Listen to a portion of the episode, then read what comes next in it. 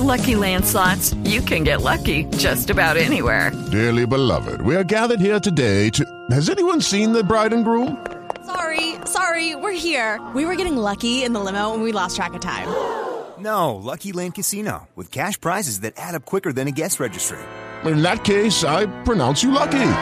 Play for free at LuckyLandSlots.com. Daily bonuses are waiting. No purchase necessary. Void where prohibited by law. 18 plus. Terms and conditions apply. See website for details.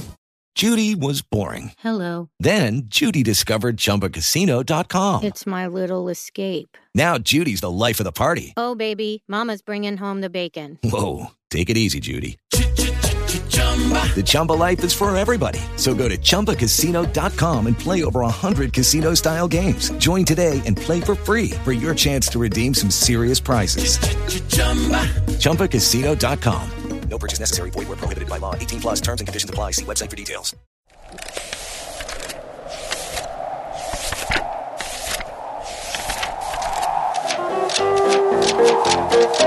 Cabuloso Cast. Literatura com bom humor.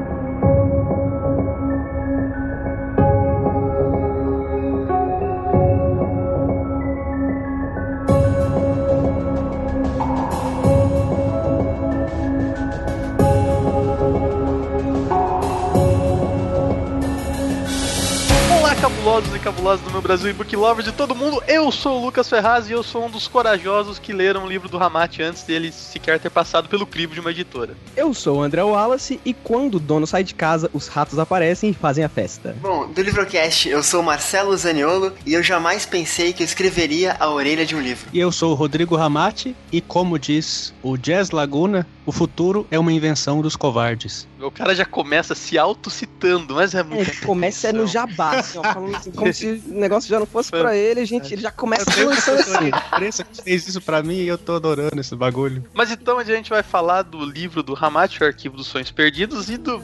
Não sei se a gente vai entrar no, no segundo, provavelmente não, mas vamos falar da, de tudo que ele escreve, né? De tudo que ele já fez aí pela vida. E Mas tudo isso depois da leitura de recados e e-mails que vem em seguida. Notas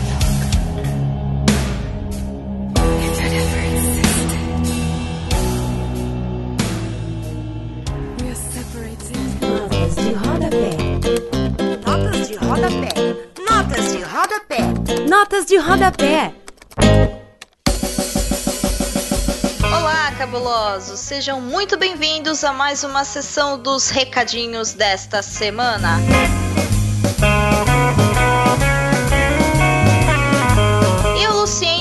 No PQPcast número 115 falando sobre por que 2016 ainda não foi o ano da educação no Brasil. Link no post. Segundo recadinho, ainda está no ar a campanha Meu Podcaster Secreto 2016. Para vocês terem todo o escopo da proposta, o link está no post e o segredo é simples. Nessa campanha, eu e mais 16 podcasters e produtores de conteúdo que vocês já conhecem de livros publicados, canais de YouTube, booktubers, vloggers, blogueiros, nos unimos, fizemos um sorteio de amigo secreto e a nossa dica é: colocamos dicas de quem tiramos usando a hashtag meu podcaster secreto e vocês tentam adivinhar quem tirou quem. As quatro pessoas que mais acertarem preenchendo o formulário dentro do tempo da campanha ativa vão ganhar brindes, vão receber prêmios preparados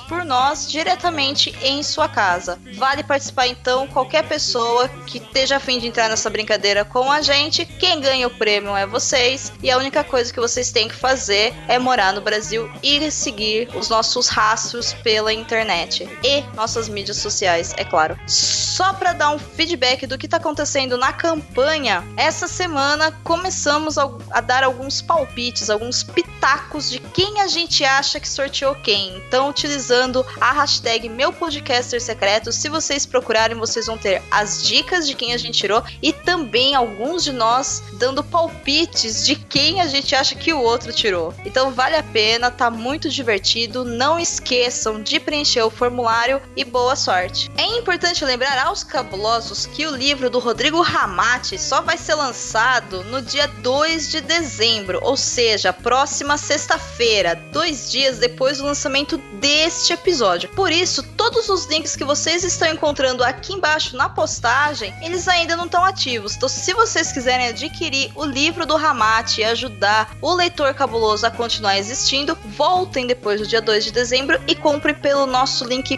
patrocinado. E por falar em Rodrigo Ramati, nós agradecemos muito, muito, muito obrigado, Ramati, por esse mapa incrível da Podosfera Nacional que você lançou essa semana. Tá divertidíssimo. Para você, querido ouvinte que ainda não conhece, procura lá. O link tá aqui no post e, gente, dá uma olhadinha aonde está o Cabuloso Cast no mapa. Tá muito bacana. Bom, então é isso, cabulosos. Fiquem aí com mais esse episódio que apresenta um novo escritor que está lançando seu primeiro romance, O Arquivo dos Sonhos Esquecidos, tanto em formato físico como em e-book e também em audiolivro aqui no Leitor Cabuloso. Espero que vocês se surpreendam com o profissionalismo do Rodrigo Ramati e aproveitem muito esse episódio. Um bom episódio para vocês. Ah, e só para constar, o Lucien tá por aí na vida.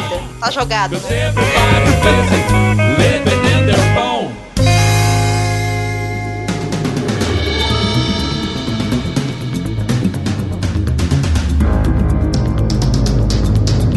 O mundo dos leitores como você nunca viu.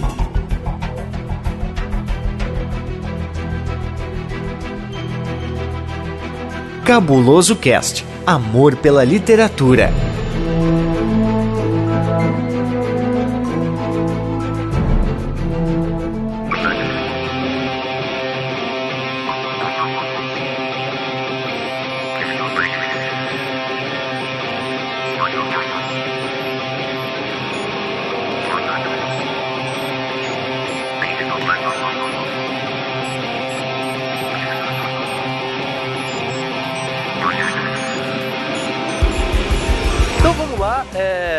Começar então a entrevista com o Rodrigo Ramati, que é um autor amigo de todo mundo aqui, que a gente, todo mundo foi beta dele em algum momento aí. E vamos falar, né, sobre os livros dele, o lançamento que tá por vir aí em dezembro, né? E, e as outras coisas que ele já produziu, né? Então vamos começar aí perguntando pro Ramati, né? É, fala aí pra gente do seu nome, se você usa algum pseudônimo pra escrever, como é que é a sua vida aí nas escritas? Porra, logo de cara assim, já vai perguntando pseudônimo. Assim, Eu, eu sei de um muito bom, mas eu vou ficar quieto.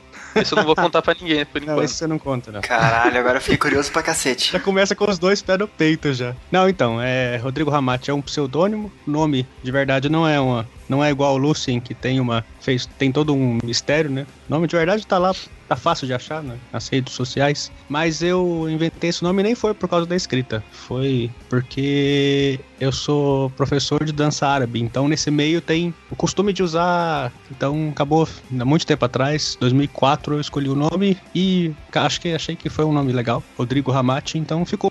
Aí eu comecei a escrever em 2006 e ficou o nome. Existe um significado desse nome? Existe, eu descobri depois, nem era. Eu escolhi, nem foi por causa disso, era o, o sobrenome do goleiro, acho que da seleção egípcia na época. Caralho. E eu nunca vi muita, é, nunca ouvi muita gente usando ele, então eu achei legal. Significa que segue o Deus misericordioso. Beleza, então eu sei que você mora aqui na minha rua, né? Da minha casa aqui, apesar que é do outro lado da minha rua. E. Mas fala aí, eu sei que você não é aqui de. Você é aqui em Sorocaba, no caso, que a gente vive, tá? Mas eu sei que você é de Minas, né? Sou, sou de Uberaba, Minas Gerais, Triângulo Mineiro. Como é que você Quer perdeu mais? de mineiro, que você não tem mais nada? Não, eu nunca, nunca tive, porque lá é mais Goiás. Eu, eu moro na divisa, moro, né? Morava na divisa com São Paulo e só que em Triângulo Mineiro historicamente é mais Goiás do que Minas, então o sotaque é mais goiano com paulista do que mineiro mesmo. Isso é uma coisa que me incomodava muito. O Ramacho não tem sotaque de mineiro, né? Mineiro fala Ah, mais quando- cantando, né? Mineiro fala mais cantando, igual, igual o frango, o Bruno Assis fala cantando, né? Exatamente. Quando você ouvir o audiobook, você vai perceber o sotaque fácil, fácil. Porque ali ele, ele decidiu brincar com o sotaque. A porta torta verde. Exatamente. Então, o Ramate é um, um cara de, de, mil talentos, né? Porque ele fala lá que ele é escritor, professor de dança, é karateca, sei lá mais o que. Também, não sei, faz milhões de coisas. Como é que é isso, cara? O que, que você faz dentro da vida? Cara, eu acho que não dá pra viver sem arte. Eu, é, é, pode parecer bobagem, assim, é... Ah, que bonitinho, ele quer falar bonito. Não, mas não, não é. Sabe, tipo, se for para viver trabalhando e trabalha e vai para casa e volta e trabalha, eu não consigo. Então, tudo que for que é coisa artística, desenho, pintura, fotografia, até escultura eu já tentei. Então, inclusive arte marcial, dança, tento fazer tudo, tento ocupar meu tempo com tudo isso. Cara, isso é uma coisa engraçada, porque eu fui uns betas também do Ramate, e ele mandou o livro pra, pra eu ler, a gente conversava bastante por, por WhatsApp, Facebook e tal, e eu mal tinha chegado na metade do livro, ele tava acabando o segundo livro. E aí eu acabei o livro dele e ele mandou um conto. Aí eu li o conto, ele mandou um, uma história maior, uma novela. Aí eu, cara, tu trabalha, Ramati, o que, que tu faz na tua vida, cara? Tipo, como é que tu tem tempo para isso, cara, sabe? E o pior, não são só contos e livros. Ele faz contos e muito bem, né? Você vê a escrita deles e fala, não tem como você ter escrito isso rápido. Sim. Você com toda certeza gastou um tempo pensando nessa escrita. Como é que você acha tempo entre ser fiscal, fiscal da prefeitura que você é oficialmente, né? Seu emprego que lhe, lhe paga a comida, né? Assim, digamos. Sim. Além de dar aula, né? Como é que é arrumar essa rotina? Porque eu só tenho um emprego, não sou que nem o pai do Cris, que nem você no caso. e, e, muitas vezes não, não dá para produzir, cara. Chega em casa cansado e tal, e poxa, não, não tenho ânimo. Como é que é isso? Então, é, não, é que na verdade o emprego que me paga dinheiro mesmo, da prefeitura mesmo, fiscal. Resto eu não ganho nada. A aula de dança eu troco pela aula de karatê que eu faço na mesma academia, em vez de receber. É que na verdade a gente trabalha por turno, né? Então eu uso o artifício que muitos escritores usavam, usam, de ser, aproveitar para ser servidor público o tempo que está na sala, no escritório, escrever, né? Eu escrevo no serviço. À noite eu não tenho, não consigo mesmo, então chego cansado, moído. Mas eu escrevo no serviço. Um dia eu escrevo de manhã, outro dia eu escrevo à tarde, dependendo do turno que a gente tá rodando. Eu também faço isso às vezes quando não tem. É que trabalho de programador é assim, né? Tem época que você tá duas semanas feito um camelo ali desenvolvendo e depois entra num certo marasmo aí que dá pra escrever um pouquinho. Então entendo o que você quer dizer com isso. É, então, hoje, por exemplo, à tarde, como eu sou fiscal de vendedor ambulante, hoje eu saí tive que sair em operação com a polícia, correr atrás de ambulante. Aí amanhã eu tô tranquilo, entendeu? Então aí eu sento e escrevo um pouco. Mas isso que o André falou é muito real, cara. Eu acho que tem a ver bastante com o episódio de hoje. O Ramate não só produz bastante, tem e, e encaixa o tempo dele pra escrita, né? Dedica o tempo pra escrita, mas como ele faz isso muito bem, cara. Então, o, a primeira coisa que eu li dele não foi, não foi o livro, né? Foi, foi o blog dele. E aí, tudo que eu tenho lido dele de lá pra cá é incrivelmente melhor que o passado, né? Ele, ele, nunca, meu, meu ver, né? Até um tempo atrás agora lançou uma, uma história no Notepad que eu li, achei fantástica, e tem coisa nova para sair que eu sei, então, tipo, é muito bom ver uma pessoa que, que tem, que consegue trabalhar, consegue escrever e consegue uh, explorar o tempo de escrita de uma forma tão boa como ele faz, sabe? Parabéns, cara. Valeu. É, normalmente essa essa questão de explorar tão bem a escrita, ela vem do cara conseguir puxar muita, muita coisa do, do leitor que ele é, né? Porque quanto mais você lê, mais você consegue escrever bem. Como é que funciona o leitor, Ramate? Ele puxa da, das leituras dele os textos que ele escreve, a forma como ele trabalha tão bem esses textos, ou é uma coisa natural para você? Você tem tino pra coisa? Cara, tem essa também, né? Tenho. tem que ler ainda durante o dia, né? Ainda tem que sobrar tempo para ler. Eu leio uns 10 minutos, 20 minutos na hora do almoço, mais ou menos. Então, é claro, não, tem sim, tem, sempre tem. Sempre tem leitor, né? A parte do leitor. Eu vou fazer o link com outra pergunta, porque eu acho que essa, essa coisa de estar tá, tá escrevendo muito, de estar tá produzindo muito, que o Marcelo falou, não sei, não sei quem falou, que sempre tem uma coisa, tá saindo outra coisa nova, rápido. Eu acho que é porque assim, eu comecei muito devagar a escrever. Eu já lia muito, muito antes de, de começar a escrever. Eu comecei, sim, despretensiosamente em 2006. Comecei a, a escrever num outro emprego que eu tinha, eu trabalhava de mensageiro no hotel, eu escrevia no, nos papelzinhos de recado que a gente tinha. E eu escrevi o primeiro um capítulo, falei, ah, vou escrever, vou tentar fazer alguma coisa. Só que eu fiquei nisso até 2010, escrevendo muito pouco. Depois foi até eu terminei o primeiro livro, eu comecei a escrever mesmo, mesmo, foi em 2014. Então tudo que eu li, eu leio muito, tudo que eu li para trás é inevitável, eu acho que é inevitável que, que forme esse escritor, né? Só que eu tenho assim, eu tento me policiar muito para não, não tentar escrever parecido com com o que eu tô lendo, sabe? Porque teve uma época que eu comecei a ler Saramago, Saramago, Saramago, e eu comecei a fazer frases gigantes sem ponto. Eu falei, não, isso não pode acontecer. Então eu falei assim, quem que eu quero me espelhar? Tem que escolher uma pessoa, duas, um escritor, para poder falar assim, não, o meu objetivo é esse. Falei, ah, vou botar um objetivo, já que é o objetivo, já que é eu que vou escolher, né, já que é um sonho mesmo, eu vou, eu me espelho, como acho que 90% dos escritores de fantasia hoje em dia, no Neil Gaiman e no Stephen King, né? Só que tem uma coisa, muito mais do que o que eu me formou escritor, eu, isso eu nunca falei para nenhum de vocês. Mais do que os livros, tanto quanto os livros, talvez, foi os podcasts que eu, que eu ouvi. Porque eu era, em 2014 eu comecei a ouvir podcast, 2013. E eu era um escritor muito diferente. Eu era um escritor, posso dizer assim, que eu era um escritor padrão, genericão mesmo. E com os podcasts que eu comecei a ouvir lá no Papo na Estante, depois eu conheci o. Qual era? O Literatus Cast, antigo. E depois eu conheci o Cabuloso Cast. Aí eu abri a porteira e eu comecei a escolher, ouvir, é, ouvir todos de literatura. E os temas que, que vocês trouxeram sobre todo tipo de coisa que abria a cabeça, que sobre dicas de escrita, dicas de leitura, temas importantes, temas sensíveis. Isso que, que, que muito que me formou. Inclusive, acho que o Lucas, que betou um outro livro meu, ele percebeu bastante isso, né? Que o Ramate escrito, escritor de antes de 2010 é bem diferente do Ramate de, de, agora, né? Ah, com certeza, cara. A gente evolui na escrita, não tem como, né? Quando você tá treinando sempre, o negócio anda. Mas isso que você falou é muito interessante, porque eu também sinto isso em mim. Eu ainda escrevi pouco, não, não produzi tanto, não tô a ponto de publicar nada ainda. Mas é, os podcasts, eles têm uma importância enorme para mim também. Não sei se o Marcelo, que também escreve, sente isso também. Mas é, certos temas que o pessoal aborda, eles vão abrindo a cabeça da gente e, e levando a gente a encarar o, o, o, trabalho de literatura como algo sério, não é? Não, óbvio que é uma coisa que é divertida pra gente, porque se não fosse prazeroso também não valia a pena. Mas como algo que tem que ser levado com certa seriedade se você tem alguma meta para isso. Né? Isso também para mim foi essencial, cara, até certo ponto. Eu comecei o podcast para isso, né? Encontrar mais gente produzindo conteúdo, então eu entendo bem o que vocês falam aí, cara, de, de pensar diferente, de, ser diferente, de não. Porque essa pessoa, ela, ela gosta de ler, e ela. Que o Ramate falou do, do Saramago ali, o cara gosta de ler e senta para escrever,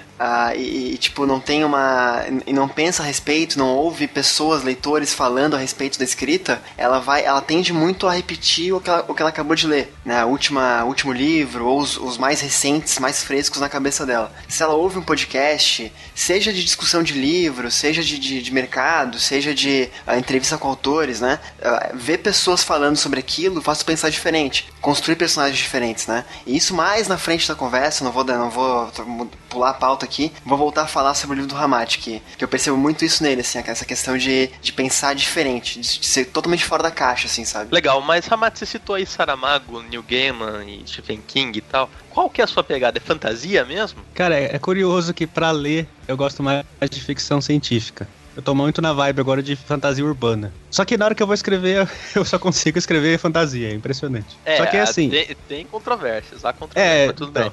É, tem essas controvérsias, mas é porque na verdade eu não gosto de. Não que eu não goste, eu gosto. Mas é que eu acho que já tá meio. tô meio saturado de fantasia clássica, entendeu? Aí eu acho que na hora que de escrever eu falo, não, não quero ir por esse caminho, quero tentar uma coisa diferente. É, eu percebo assim, Ramate, que nos seus livros eles têm muitos elementos de RPG de mesa, no caso. Não em questão de dos cenários prontos de RPG que eu digo, mas em questão dessa dessa forma que um mestre tem de tentar criar reviravoltas sempre e tentar sempre trazer uma coisa que o leitor ou o jogador, no caso de um RPG, nunca tá esperando. De você simplesmente sair do trilho e deixar os caras sem base, completamente o que que tá acontecendo aqui e depois explodir a cabeça deles. Isso é uma característica que eu acabei encontrando em você. Da onde que surgiu essa, essa sua vontade de sempre estar tá fazendo um negócio novo, entende? Justamente por causa dessa saturação com a fantasia clássica, com a fantasia capa espada, alta fantasia, né? Que, e justamente do, você falou certo, é, tem muita coisa de RPG aí. Porque um dos livros que me, fez, me fizeram querer escrever, querer construir alguma coisa, um mundo, querer construir uma história minha própria, foi o Inimigo do Mundo, do Leonel Caldela, que é do cenário Tormenta, que é de um RPG brasileiro, né? Eu falei, cara, isso é uma coisa que eu cresci vendo, não jogando, mas acompanhando o cenário e ver transformado num romance mexeu comigo. Então eu falei, cara, eu posso fazer uma coisa semelhante, semelhante, mas nesse sentido, criar um mundo só que eu falei, eu, eu não quero fazer um mundo de fantasia, uma coisa, um mundo de fantasia padrão, clássico, onde o bem luta contra o mal e tal. Só que assim, eu tinha uma, uma história que era basicamente assim.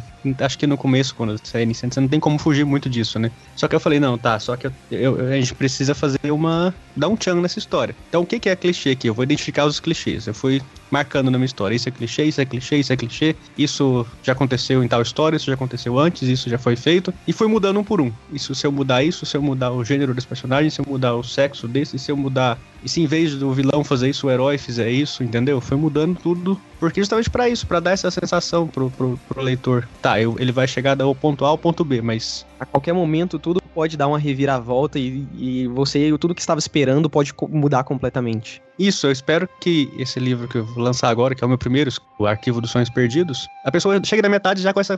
Com, chega nos seus 30, 40% já com essa certeza. Pera aí, calma, não posso pular muita coisa, senão eu vou ficar perdido. Cara, deixa eu perguntar uma coisa pra ti, Ramati. Eu nunca te perguntei isso antes. Há quanto tempo tu escreve? Tu é um autor, cria histórias há quanto tempo? Eu comecei em 2006. Tá, faz tempo, 10 anos aí, vamos lá. Uh, uhum. E por que que. Cara, eu vou, eu vou colocar as palavras assim, mas não me, não, não me entenda mal, tá? Por que, que só agora tu vai publicar um livro? Eu pergunto por, por qual motivo. Uh, cara, eu, eu, vejo muito autor, eu sinto isso, sabe, com, as coisas que eu crio, de querer publicar logo, assim, sabe? E eu, eu quando eu comecei a falar contigo, quando tu mandou teu livro pra eu, pra eu betar ele, eu ainda lembro que tu comentou comigo, cara, esse livro eu tô é, escrevendo e reescrevendo, e revisando, e arrumando, e, e melhorando, e, e, e etc., adaptando, editando, né, há muito tempo. E eu acho que agora ele tá pronto para ir. O que que, por que que só agora, cara? O que que, como é que foi esse processo para ti assim de conseguir não ser ansioso, né, de lapidar uma obra, de trabalhar ela e realmente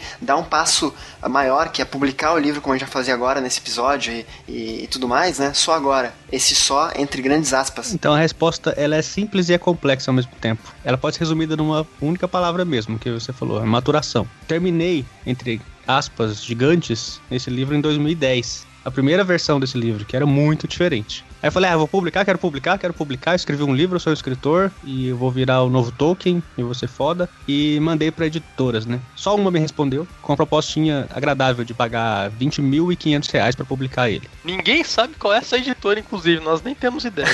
não, eu não preciso nem falar que foi um século atrás isso. Eu falei, se uma, uma editora só me respondeu, tem uma coisa errada aí, né? Não deve estar lá essas coisas. Eu falei, então eu vou trabalhar melhor esse livro. Vou escrever, continuar escrevendo outras coisas e vou trabalhar a história. Esse atualmente é o meu é o primeiro livro que eu terminei, mas não é o primeiro livro pronto. Eu tenho mais três livros, uma pá de conto. E na verdade, esse, esse, essa maturação começou é, justamente por causa do que eu falei, do, do, dos podcasts que eu comecei a ouvir. O Lucien fez um, uns podcasts bem antigos lá atrás com, com o editor da Draco, com o Eric Novello, falando de, sobre o escritor, sobre a postura do escritor, sobre dicas, sobre mercado, sobre escrita, muitas coisas. Então eu falei, eu não posso deixar essa para colocar essas coisas na prática no meu segundo livro, no meu terceiro livro, no meu quarto livro, porque isso já vai estar, tá, meu nome já vai estar tá formado, já vou ser conhecido por um livro que talvez não ficou legal. Então eu falei, não, eu vou reescrever mais uma vez o meu primeiro livro, mudando tudo que eu precisar mudar para que ele seja uma que ele reflita o que a pessoa que eu sou agora, né?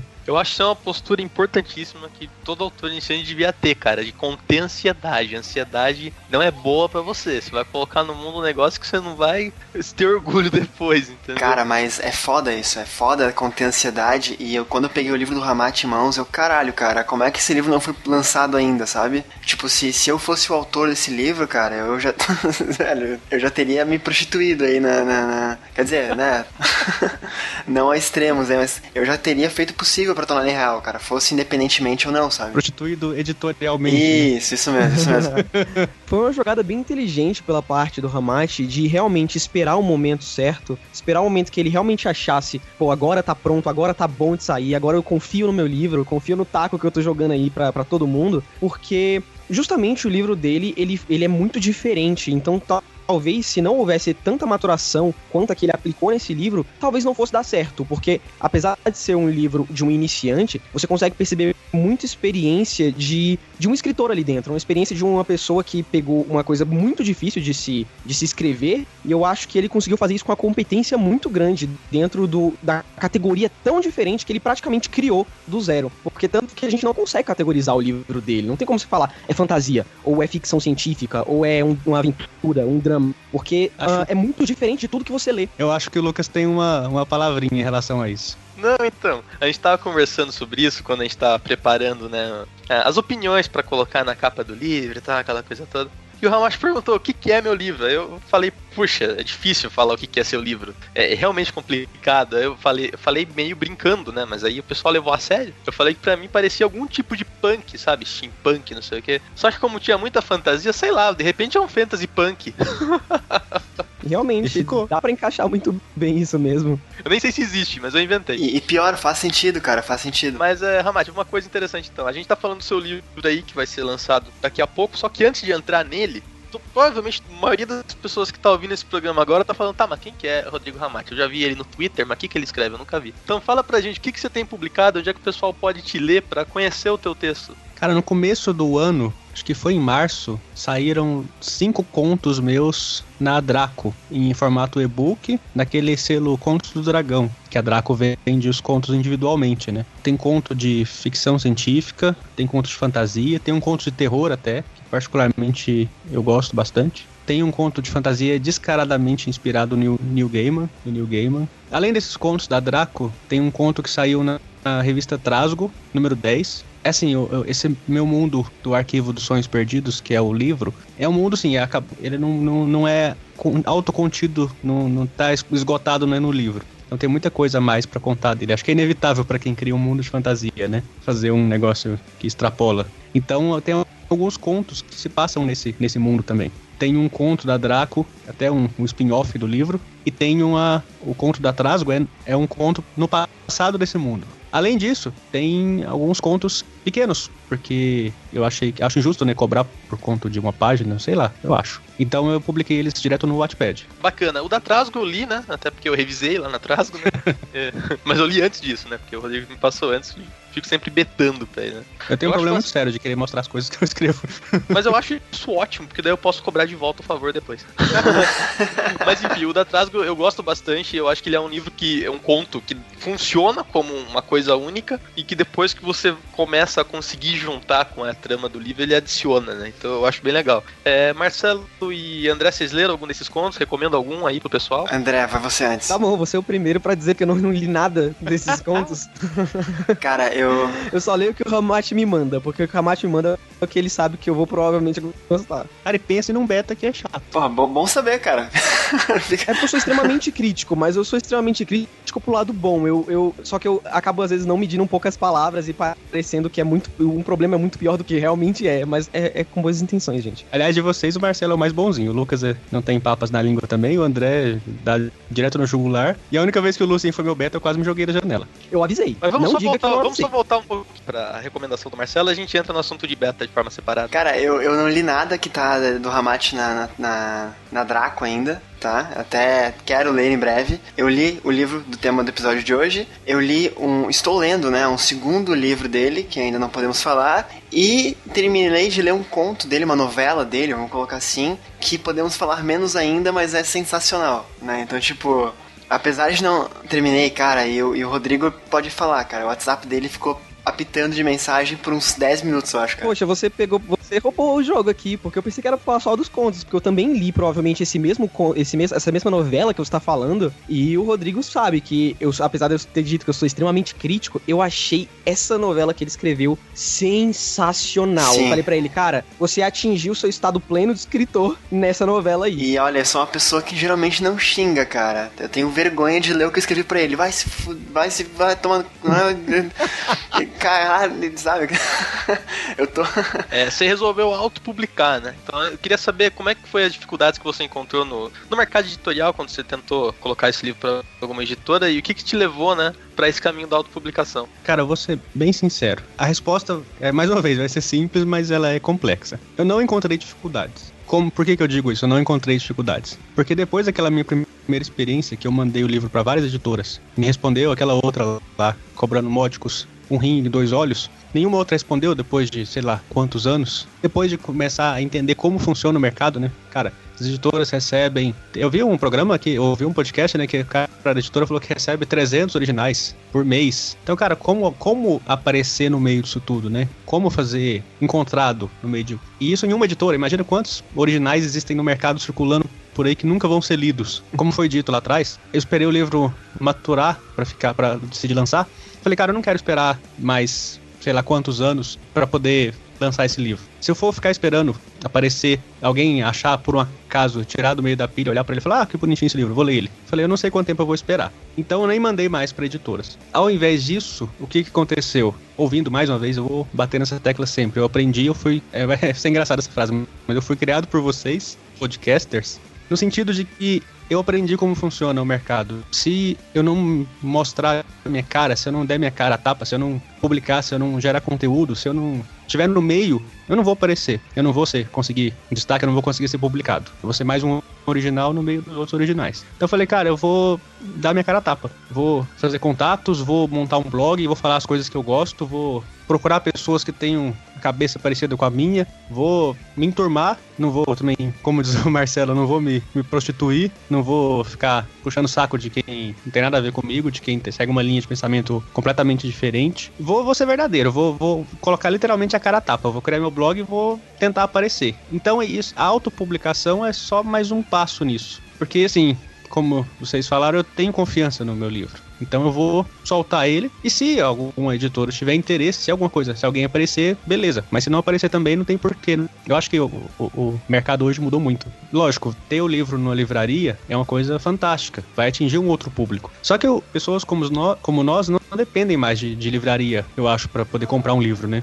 Você vai lá na internet, você clica no link, clica no comprar, e isso a autopublicação abrange. Você consegue vender pro país inteiro. Eu acho que não tem porquê você submeter a pagar o olho da cara para uma editora para se publicar, ser mal publicado se você, se você tiver cuidado, se você trabalhar direito, fazer um, um livro redondinho e entregar isso direto pro, pro leitor. Então, eu concordo com o Ramat nessa questão de que a internet ela tem uma, uma, uma ela surge com uma proposta muito boa de que pode ser difícil, mas ela te proporciona a possibilidade de você conseguir se destacar justamente por causa do seu potencial, por causa da qualidade do seu material. E isso é uma coisa que foi por isso que, por exemplo, eu comprei a briga do Ramat, eu ajudei ele em algumas coisas, em questão do lançamento do livro, eu ajudei ele também como beta e tal, porque eu comprei essa ideia do Ramat de que ele tem um material bom e ele tem o que mostrar. E por que, que ele precisa ficar preso a essa questão de editora, ficar preso a alguma coisa maior, se ele pode contar com a qualidade dele e o que ele construiu uh, em volta de si na internet para conseguir fazer isso dar certo, né? Cara, eu, eu falei muito com o Ramat sobre isso também, sobre. Até por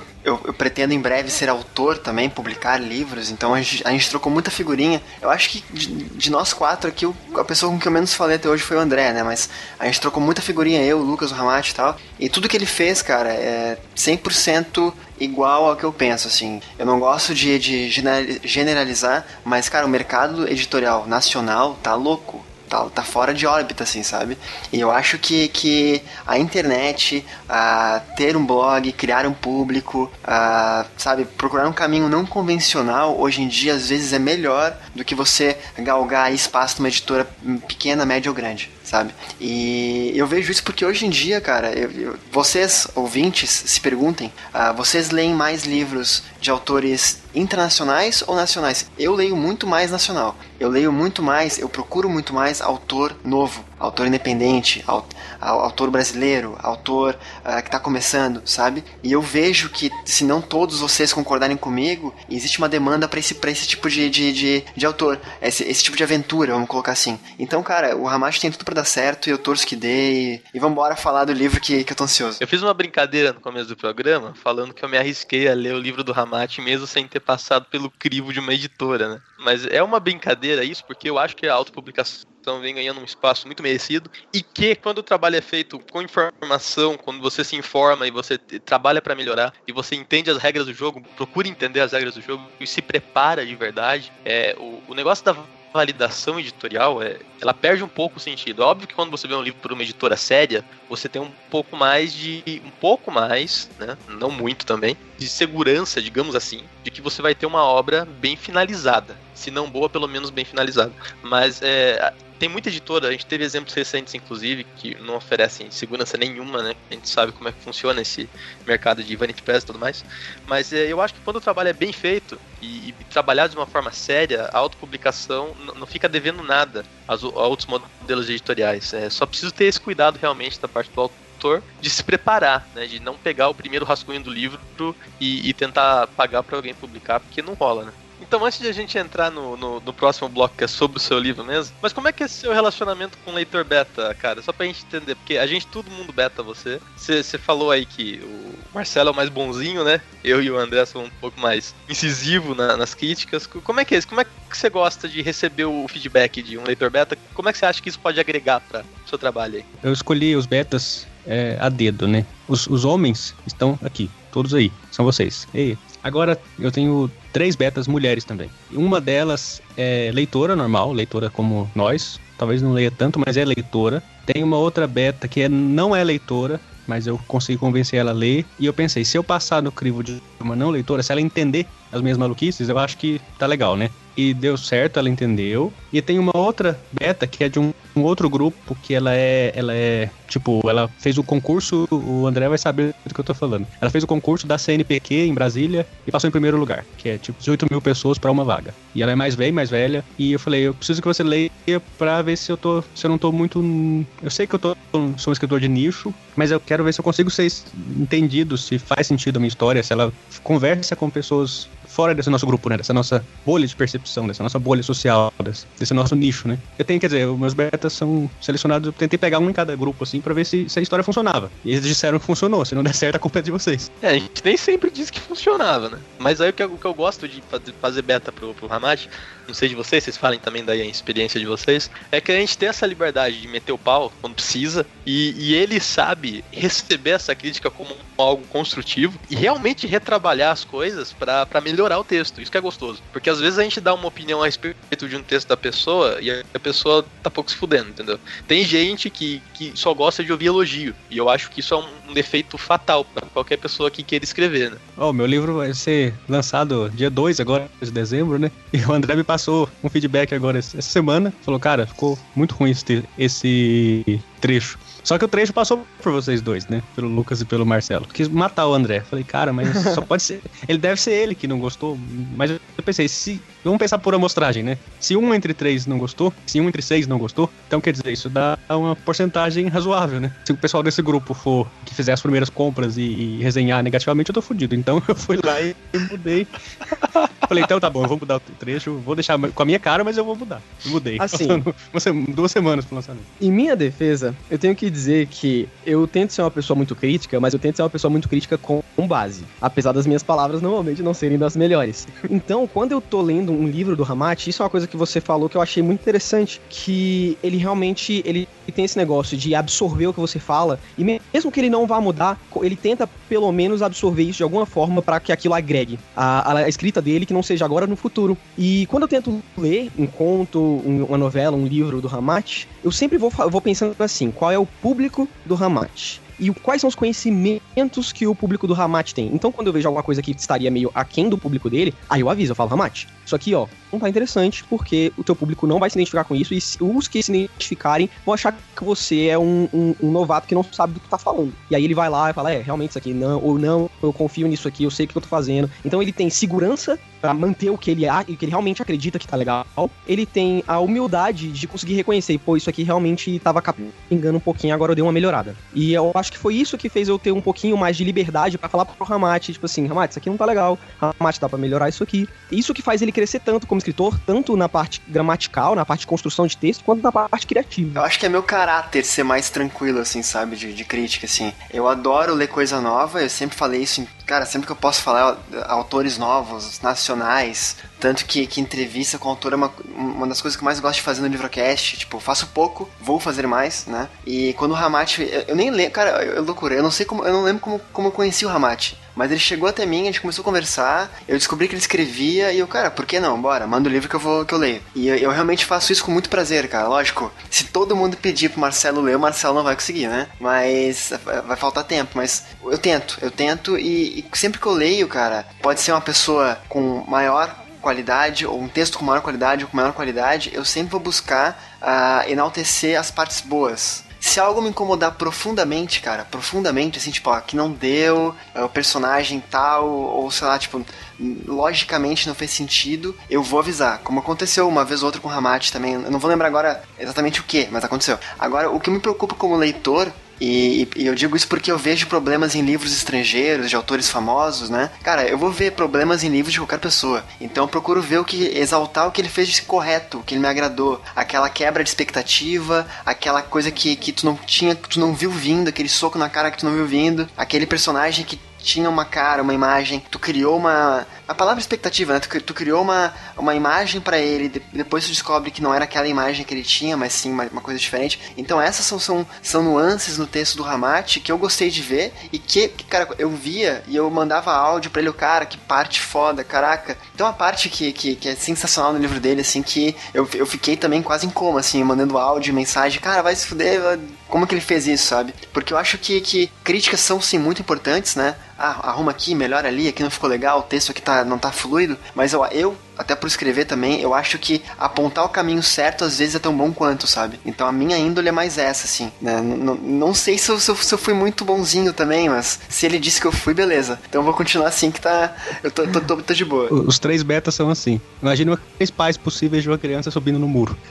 O Marcelo é aquela. O Marcelo é aquele pai que não vai deixar a criança subir no muro, vai tirar a criança de cima do muro, com todo cuidado, e vai falar, ó, não faz isso, porque tal e tal e tal. O Lucas vai gritar desce daí, moleque, você vai acontecer isso, não sei o que, não sei o que. O André vai falar assim, ó, vamos ver ele cair pra depois eu falar o que aconteceu. explicar por que ele se machucou. eu tô me sentindo muito mal, cara.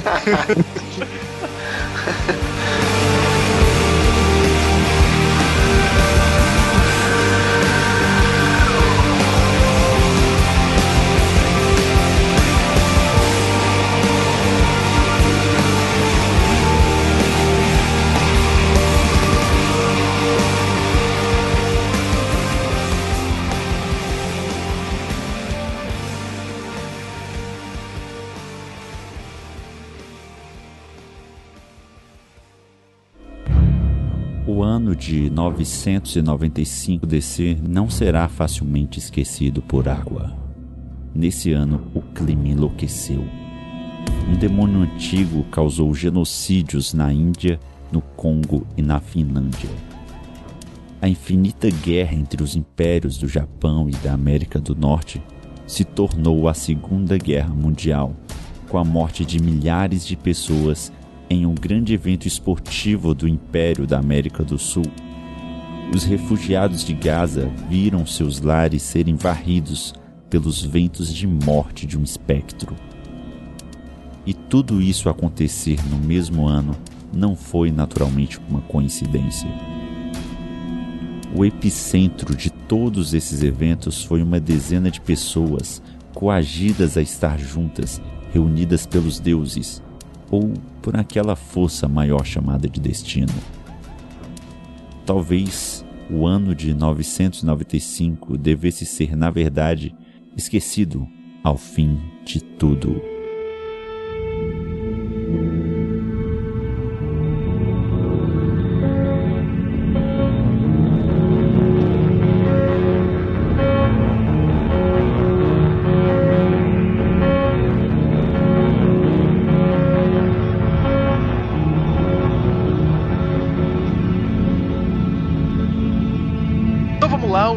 Ramate que vai ser lançado agora em dezembro se chama O Arquivo dos Sonhos Perdidos e a gente precisa de uma sinopse que eu não vou fazer, então fiquem à vontade. Diretamente de Florianópolis, Marcelo Zanil. Ah, vai se fuder, vai se fuder, vai se fuder, vai se fuder, vai se fuder. É, é, é eu mesmo, sério mesmo? Não consigo fazer sinopse do meu próprio livro. André, me ajuda.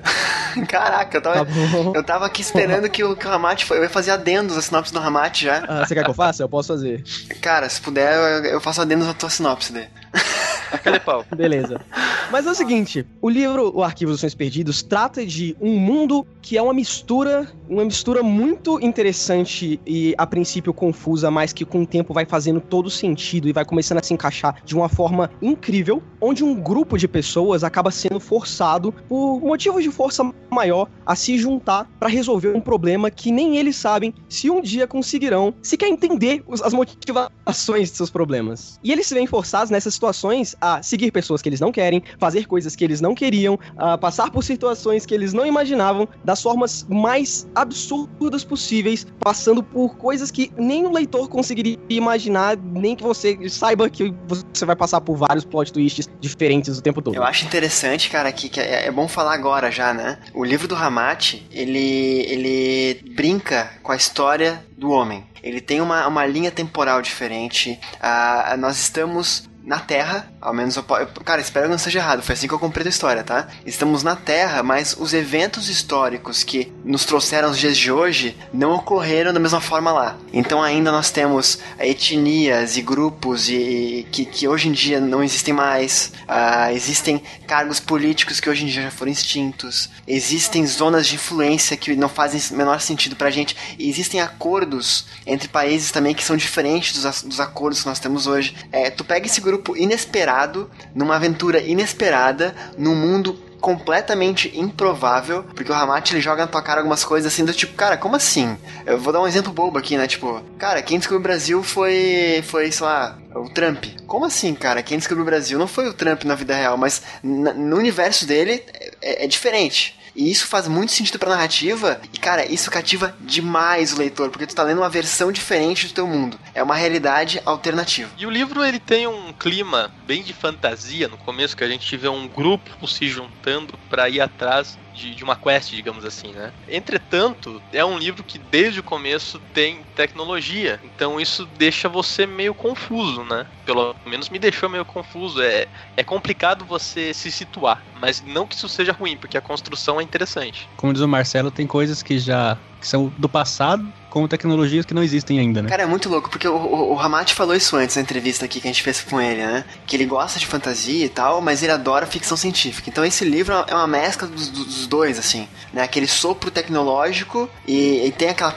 Cara, que loucura, eu vou, eu vou, eu vou citar Lucas Ferraz. Beber, abraço. Ah, tem aquela coisa de punk, cara, que, é, sabe, é uma coisa muito louca, assim, é uma mescla de muita coisa. E os personagens, eu, assim, tu, tu pega o grupo de heróis, vamos colocar assim, do, do, do livro, e é difícil ter alguma coisa que não está ali dentro, apesar de o que está ali dentro não representar a, a, a, literatura convencional, vamos dizer assim, sabe? Cara, tu tem, tu tem samurai, tu tem celta, tu tem, cara, é, tu tem acádios, é uma coisa muito louca, sabe? Eu não sei explicar assim, é complicado, mas é, é, uma, é uma mescla muito que ela, ela, ela, ela, reflete o que tem de melhor na literatura, sendo diferente, sabe? Acho que foi isso que me deu aquele fôlego de cara ler logo esse livro que é muito bom, assim. O que eu achei mais interessante dessa questão do livro do Arquivo dos Sonhos Perdidos foi justamente justamente a forma como você consegue trabalhar bem os personagens, porque, como eu falei antes, os personagens eles estão colocados em uma situação que eles não compraram. E se os personagens não compram essa situação, o leitor acaba também não comprando. Mas o livro se torna mais interessante ainda porque os personagens são tão bem construídos e tão curiosos dentro da, daquele grupo que você é inserido que, mesmo sem você comprar o objetivo deles, você compra o personagem e o que vai acontecer com o personagem naquele objetivo que ele não queria comprar. Então vamos falar dos personagens, né? O Hamat, você quer falar um pouquinho de quem são os heróis da sua história? Bom, como personagens principais, a gente tem, a gente começa a história acompanhando e basicamente é pelos olhos desse personagem principal que a gente vê a história, que é o que eu citei lá no começo na minha frase, é o Jazz Laguna. Só pra vocês entenderem a bagunça, ele é um meio celta que é mercenário em Ribeirão Preto. E ele é afrodescendente. Tem a Lavínia Hollander, que ela é uma celta, ela é uma repórter do jornal Vox Brasilia. E para fechar o trio de personagens principais, né, que é o que vocês vão acompanhar até o final do livro, tem o Farouk Ibn Malak, que é um acádio e é, ele é um psicólogo e é um guerreiro. E ele é muçulmano. Além disso, é, desses personagens principais, tem personagens que são Maori, tem um Maori, tem um Aswang, que é um, para falar assim bem genericamente, é um demônio vampiro do folclore filipino, tem um ninja japonês, mas assim, nada muito estereotipado, é só fica esses detalhes, essas características ficam só no, no segundo plano. Posso fazer um comentário aqui rapidinho? O, o comentou agora uma coisa engraçada, pra, pra acho que vai explicar bem o que a gente tá tentando passar para esse episódio. Ele mencionou agora um ninja japonês. Aí tu tá lendo a história do Hamachi. E aí tu vê que tem um japonês na história. E tu vê que ele tá num grupo de heróis. Aí tu pensa, ele é um ninja. Mas tu lê um milhão e meio de páginas, tu, tu lê bastante coisa e na, ele não é um ninja, ele é um cara normal. E aí quando tu já desistiu que ele era um ninja, ele se mostra um ninja, entendeu? Então isso brinca com a, com a expectativa do leitor de um modo muito foda. Agora, agora é a parte. Só que ele não vai é, fazendo ninjice o livro inteiro, né? Tipo, Naruto. Ele, sim, sim, é, sim. Eu tento assim, eu tentei, eu tentei pegar uma, uma esse, essa, coisa fantástica, isso, ah, isso isso é uma coisa que eu acho importante falar. Eu tentei deixar, por mais absurdo que seja tudo, por mais, por mais fantasioso, eu tentei colocar pessoas verossímeis, pessoas. O que, que a gente faria numa situação daquela? Como a gente reagiria? O cara não vai sair correndo com os bracinhos para trás, igual no Naruto, e falando frases de efeito para poder fazer um golpe. Tipo, ele vai resolver a parada rapidamente pronto. Acabou a participação do, do ninjutsu naquilo. Se ele precisar fazer aquilo um momento no livro, ele vai fazer aquilo um momento no livro, então. Isso foi uma coisa que eu achei muito interessante no livro, que é essa questão de que, quando eu comecei a ler o livro, ele falou, ah, é uma espécie de fantasia. Uma coisa que acontece mu muito quando a pessoa tenta criar uma fantasia é que ela vai pegar a fantasia tolkieniana ou de RPG e vai só encapar por cima. Ela fala, vai pegar o elfo e vai fazer assim, ah, eu vou fazer o elfo virar agora o, o Joãozinho 42, e agora vai ter o, o, o anão e o anão vai virar outra coisa. E aí é só a mesma coisa, só que com nomenclaturas diferentes, entendeu? E eu, eu fui achando que eu ia encontrar isso, que eu ia encontrar uma, uma coisa encapada. E aí eu comecei tentando decodificar o seu livro dentro da, do RPG, dentro do, dos, das classes, das raças que a gente comumente conhecidas. E aí eu comecei, ah, esse aqui deve ser meio elfo, esse aqui é, é humano, esse aqui é elfo. Só que com, com o passar do livro, você começa a perceber que, justamente como você falou antes, foi existindo um trabalho de humanização desses personagens. Você consegue perceber que esses personagens, acima de tudo, acima de raças, eles são humanos ou humanoides, digamos assim. Eles não se caracterizam por um uma decodificação de outras raças, mas aquela raça, ela, ela pode até ter nascido de uma referência, mas ela agora é uma coisa única, uma coisa diferente do que você costuma ver. Se você vai pegar o Acádio, inicialmente você vai pensar, ah, eles são baixinhos, são tipo anões, então é anão, vou chamar anão só com outro nome. E depois você começa a perceber que não, não é bem assim que as coisas funcionam. Eles são uma raça e eles são humanos, eles são uh, mutáveis, eles são, eles não são sempre estereotipados e, meu Deus, eu preciso usar um machado enorme e gritar e, e, e beber. Eles não, eles são são, são acádios, entendeu? Eles não são anões, eles são acádios. E isso é uma coisa muito interessante da, do desenvolvimento dos personagens que vai acontecendo durante o livro. Eu achei, eu acho, eu concordo muito, porque eu fui nessa mesma linha do André. Eu fui lendo e pensando, ah, já sei tudo que tá acontecendo aqui. Eu domino essa história, eu já li ela muitas vezes, mas não tinha lido. realmente não tinha lido. Mas é, continuando nesse assunto, é, só para resumir, o que, que, o, que, que o ouvinte tá ouvindo nesse momento? O ouvinte tá ouvindo um mundo meio fantasia, meio ficção científica, com história alternativa, com muitas raças diferentes. Então é uma doideira. Então eu queria perguntar para você, Ramate, como é que foi essa construção desse mundo? Como é que surgiu a ideia disso e se desenvolveu isso? A construção desse mundo surgiu do, de vários cadernos escritos à mão. Eu comecei, comecei escrevendo à mão tudo que é, eu tinha de ideia, eu via um negócio num livro, via um negócio num filme, eu ia colocava, escrevia um tópico escrevia no caderno. Tenho três cadernos cheios. Daí eu, eu fui vendo, falando, tá, eu gosto disso, é um exemplo bobo, não tem nada a ver, mas só para entender. Eu gosto disso do filme Matrix, eu gosto disso do Eduardo Mão Tesoura eu gosto disso da lista de Schindler. Como que eu vou fazer para colocar isso no livro sem parecer idiota, sem ficar forçado? Aí eu fui criando a história. Na verdade, eu falei isso pro pro André essa semana. A minha história não nasceu da trama, a minha história nasceu das minhas referências, do que que eu gosto, das coisas que eu gosto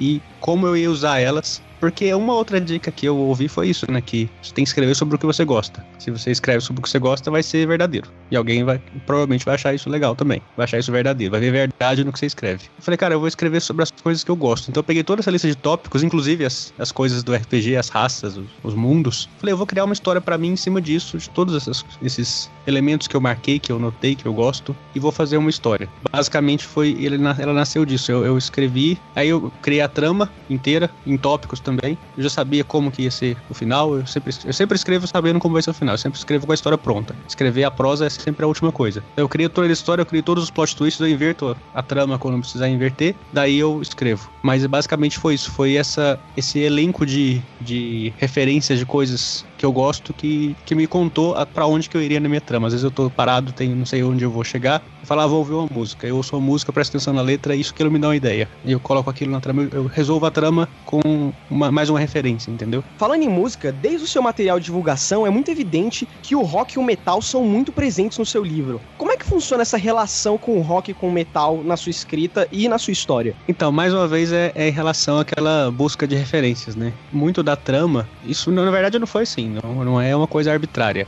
é, ah, eu tô sem ideia, meramente assim, tô sem ideia, vou copiar alguma coisa, alguma ideia de alguém. Não. Foi uma, uma metodologia quase isso. Eu falei, eu vou criar uma trama com base nas minhas referências. Eu vou usar isso de material, de matéria-prima. Então eu usei de, por exemplo, como cada nome de capítulo, o nome de uma música. Só que não foi assim arbitrário. Ah, o capítulo é assim e vou querer uma.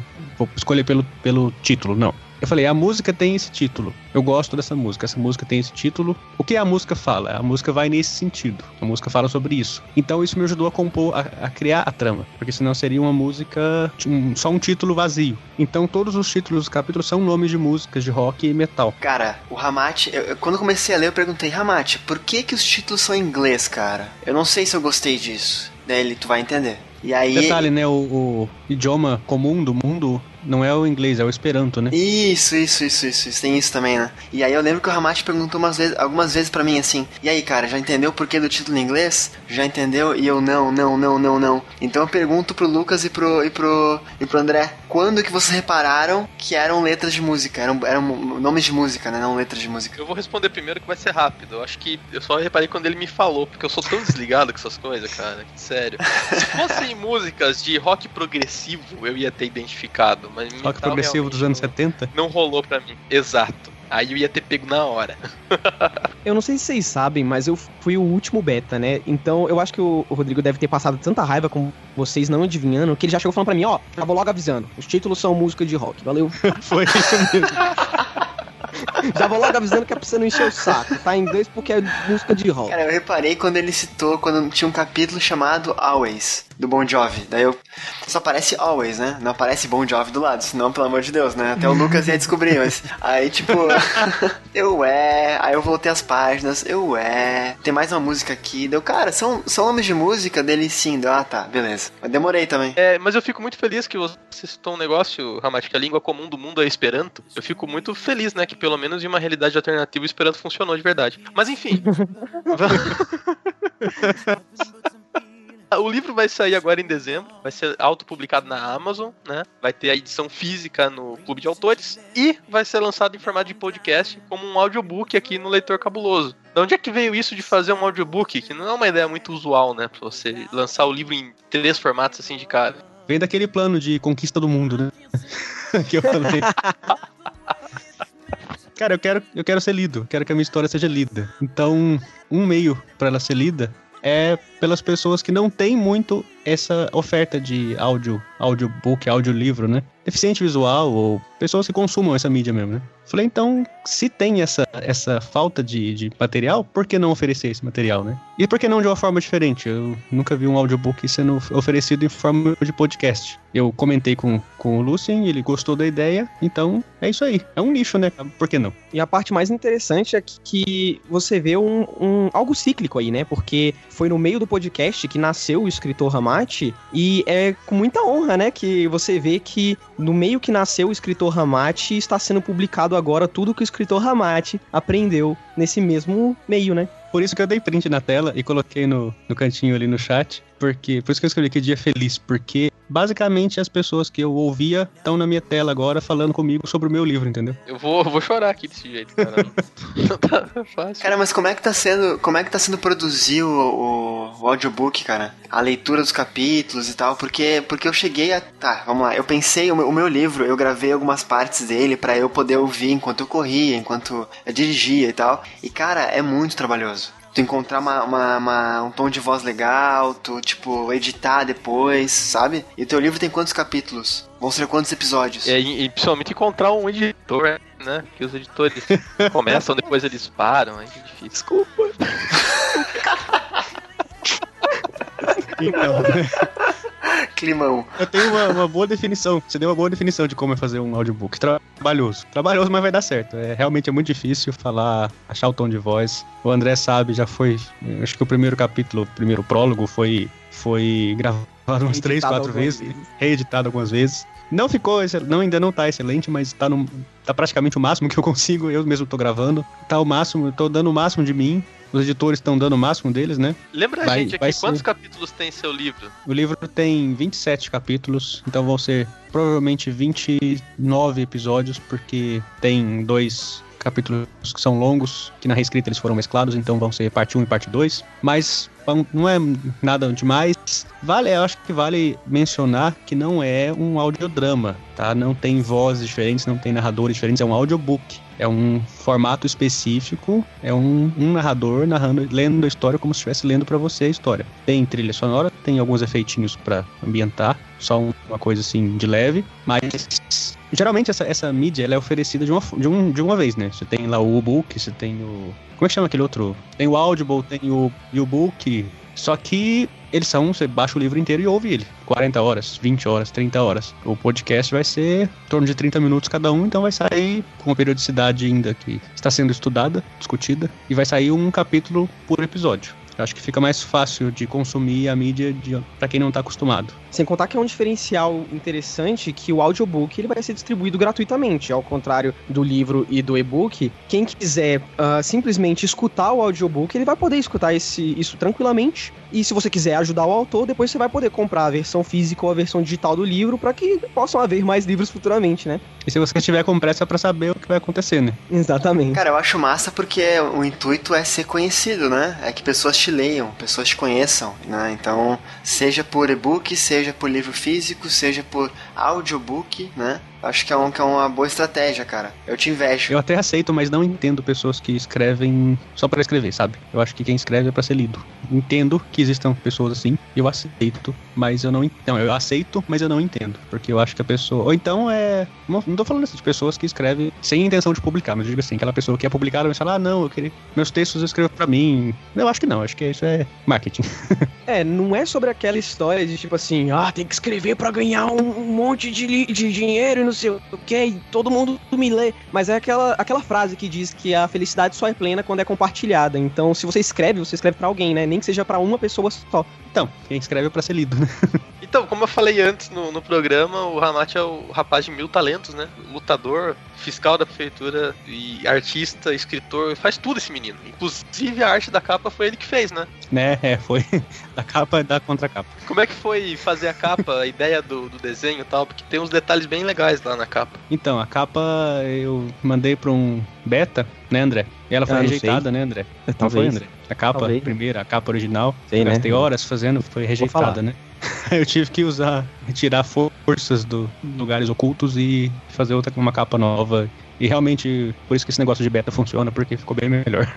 é aquele negócio que eu falei, né? Às vezes a minha tática funciona, porque o Ramat tinha uma capa que tava boa, tava muito boa. Mas eu, eu falei para ele, Ramat, dá pra ficar melhor. Claro, se ele acreditasse plenamente na capa anterior, ele teria. Não, tá, essa capa tá o suficiente. Mas ele sabia que ele tinha um potencial melhor do que esse. E não fui eu, mas foi ele. Ele extraiu o melhor que ele tinha, porque ele, no fundo, sabia que ele podia se superar naquele momento. E ele fez uma capa que, como vocês vão ver, você já deve ter até visto, talvez essa capa esteja como capa do, do podcast. Ele fez uma capa excepcional. Eu trabalho com design há muito tempo na área. E eu acho que até hoje eu não fiz uma capa tão boa quanto a capa que ele fez para esse livro. Cara, e essa capa é uma coisa que o Rodrigo me falou uma vez e ficou na minha memória. Uh, o livro começa e termina no Brasil. E essa capa, ela passa o jazz, né? Passa essa, essa a cara de fantasia, tem esses elementos de, de ciência, de tecnologia ali, de talvez ficção científica uh, fantasy punk e, e, e, tipo ele tem elementos brasileiros muito claros ali sabe? Então realmente uma capa que funciona muito bem assim. Eu tinha visto a capa antiga também mas essa nova não, não se compara assim não se compara. Bacana então o livro confirma para mim Ramate vai ser lançado em 2 de dezembro né na Amazon isso 2 de dezembro como e-book na Amazon disponível fisicamente no clube de autores e num feed no, no leitor cabuloso como um podcast em audiobook é isso mesmo isso exatamente e se eu quiser autografado? Se quiser autografado, você compra direto comigo e que eu compro no clube de autores, recebo na minha casa, autografo e mando pra você. Vai demorar um pouco mais, mas dá certo. Beleza, é isso que eu quero. Então, beleza, é só pra encerrar aqui então o papo, a gente já falou sobre o livro e tudo mais. Uh, a gente falou bastante sobre publicação, sobre como o autor deve fazer para se publicar, como certas coisas sobre a postura do autor para atingir o sucesso nessa tão bonita profissão. Mas para encerrar, você quer deixar algum conselho, Ramash, para autores novos, para como se publicar, para como escrever e etc? Cara, eu quero quero deixar assim, porque o que me motivou a terminar esse livro foi um conselho de um escritor brasileiro, que eu já falei, que escreveu O Inimigo do Mundo, Leonel Caldela. O conselho dele foi que eu perguntei uma vez no, no final do Orkut, mandei para ele, falei: "E aí, eu tô escrevendo um livro, você tem alguma dica para me dar?" Sim, despretensiosamente, e ele respondeu, falou: "Cara, meu primeiro livro foi lançado agora, então eu te digo, cara, tenha persistência, persista, porque é difícil escrever um livro é difícil. Terminar um livro é difícil, especialmente se for um livro grande, um livro de 200 mil palavras, 300 mil palavras. Não é, talvez não seja o meu caso, mas é só para um exemplo. O dele é gigante, tem 500 e todas páginas. Ele falou: é difícil, é difícil, mais difícil do que começar é, é terminar quem tá começando agora, quem tá escrevendo, quem tá, quem tá começando a escrever agora, quem tá começando a publicar agora como eu, tenha persistência, é difícil. Escrever é difícil ter tempo, é difícil sentar a bunda na cadeira e escrever. Mas se você não tiver persistência, o livro não escreve sozinho. Não se escreve sozinho. Eu acho que eu vi alguém falando uma vez que não vale de nada você ter a história perfeita na sua cabeça. Muito mais, vale muito mais você se esforçar para que você tenha ela mesmo que imperfeita, mas criada né, no mundo real. Exatamente. Se você morrer, a história morre com você. E acho que escrever, escrever e publicar, eu acho que é meio que uma luta contra a morte, né? Então, mesmo que você morra, sua história tá lá, seu nome tá lá, você ficou, você pensava estar escrito. Se você não escrever, a história morre com você.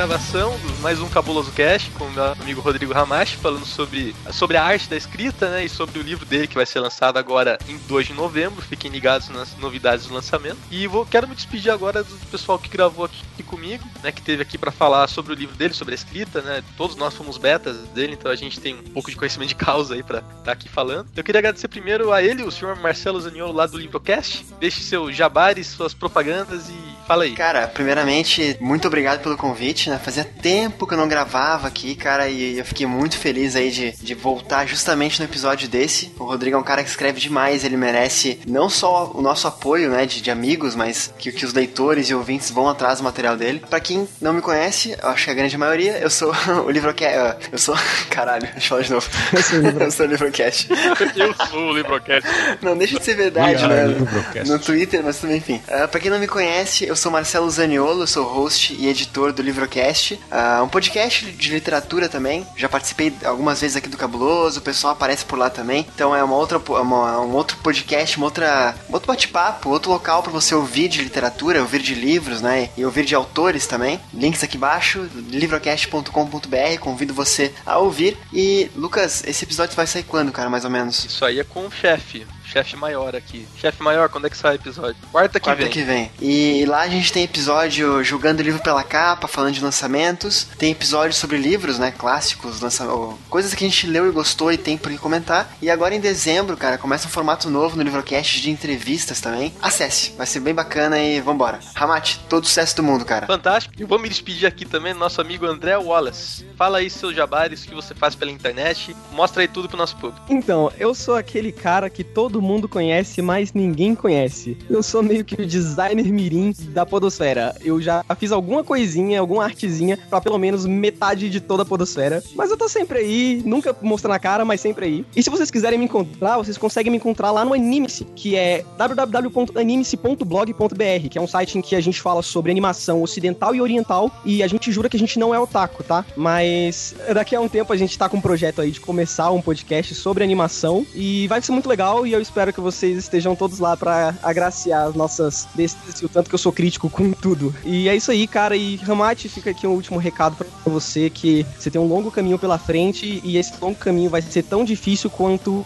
maravilhoso, porque você tem potencial, muito potencial, e a gente já tá vendo nesse primeiro livro. Caraca, eu vou chorar e por último, vamos me despedir aqui do, do autor aqui da, da desse programa, né? Do, do Rodrigo Ramate, que esteve entre nós falando do seu livro. Se você está ouvindo esse podcast no dia do seu lançamento, daqui a dois dias, no dia 2 de dezembro, o livro vai ser lançado em três plataformas, né, no, na Amazon como e-book, fisicamente pelo Clube de Autores, e aqui no Leitor Cabuloso como um podcast, é, um audiobook em formato de podcast. Então, Ramate, agora é a sua vez, despeça do pessoal, faça o seu jabá, deixa pra gente bem claro aí todas as informações que a gente precisa saber do lançamento do livro, se vai ter alguma ação, se tem algum lugar pro pessoal obter mais facilmente mais detalhes sobre isso, e agora esse espaço é seu, vai lá. Cara, eu agradeço muito de coração pelo espaço, pelo episódio, eu agradeço ao Lucien que está aqui entre nós em espírito em espírito de Kamen Rider, porque, cara, eu, eu, nunca imaginava que eu fosse estar aqui do outro lado. Eu já gravei, já gravei com. Curiosamente, eu já gravei Cabuloso Cast com o Lucien, já gravei Livrocast com o Marcelo, já gravei o antigo Papo de Cafeteria com o André. Nunca tinha gravado com o Lucas, que mora na minha rua, mas, cara, eu nunca esperava estar aqui no Cabuloso Cast do lado de cá, como entrevistado, né?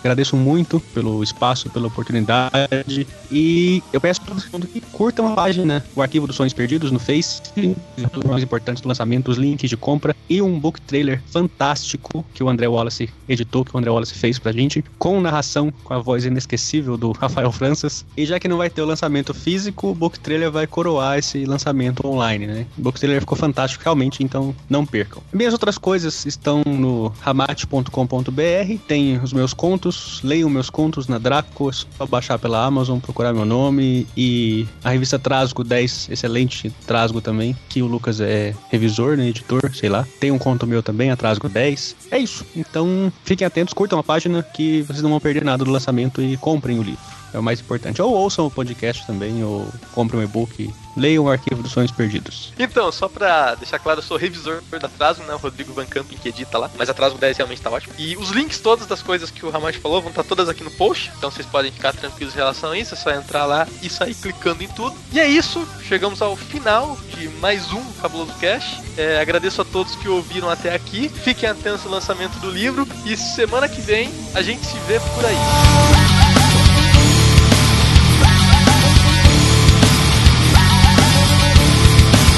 É, tem uma frase do Neil Gaiman, do, daquele discurso dele de Faça Boa Arte, que ele fala assim: se você estiver inseguro para fazer uma coisa, só tem que imaginar que você é alguém capaz de fazer aquela coisa e agir como aquela pessoa agiria. Bem-vindo à minha vida de professor.